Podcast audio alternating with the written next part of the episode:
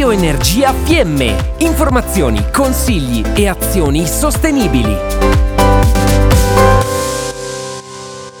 Il compostaggio. Il compostaggio domestico è un processo che consente di trasformare i nostri rifiuti organici della cucina e dell'orto in compost, ovvero in un prodotto utile per fertilizzare la terra. Il processo del compostaggio, che trasforma i rifiuti in humus, può essere diviso in tre fasi. Prima fase, la fermentazione. Grazie all'attività dei batteri, la temperatura si alza fino a 50-60 gradi. L'aumento della temperatura è sintomo di corretto funzionamento del processo. Le alte e prolungate temperature favoriscono l'igienizzazione del rifiuto organico e la neutralizzazione dei semi delle piante infestanti. In questa fase l'ossigeno gioca un ruolo fondamentale fondamentale ed è quindi necessario rivoltare il cumulo con regolarità. Seconda fase, la maturazione. Trascorsi i primi 30-60 giorni dal collocamento dei rifiuti, la temperatura scenderà al di sotto dei 40 gradi. In questa fase intervengono i funghi in grado di decomporre le componenti più resistenti dei rifiuti vegetali, quali la lignina e la cellulosa. Questo è il periodo più lungo dell'intero processo e può protrarsi per 6 o 8 mesi.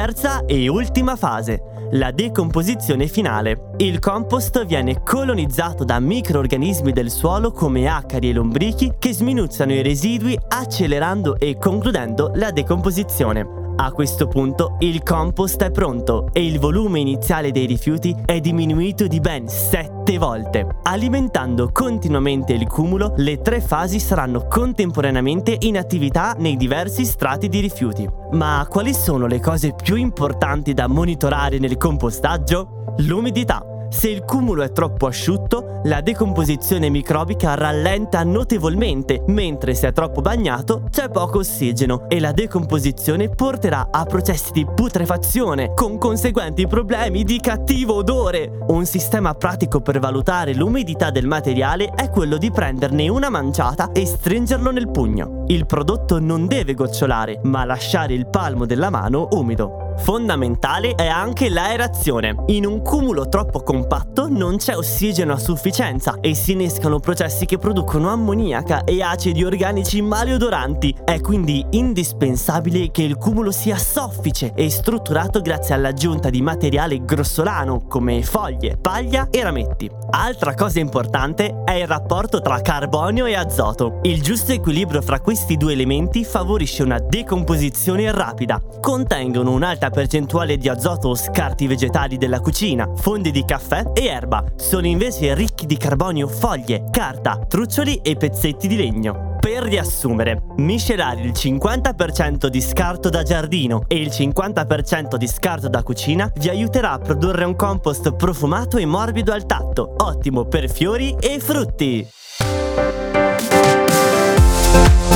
Programma è stato offerto da Bioenergia Fiemme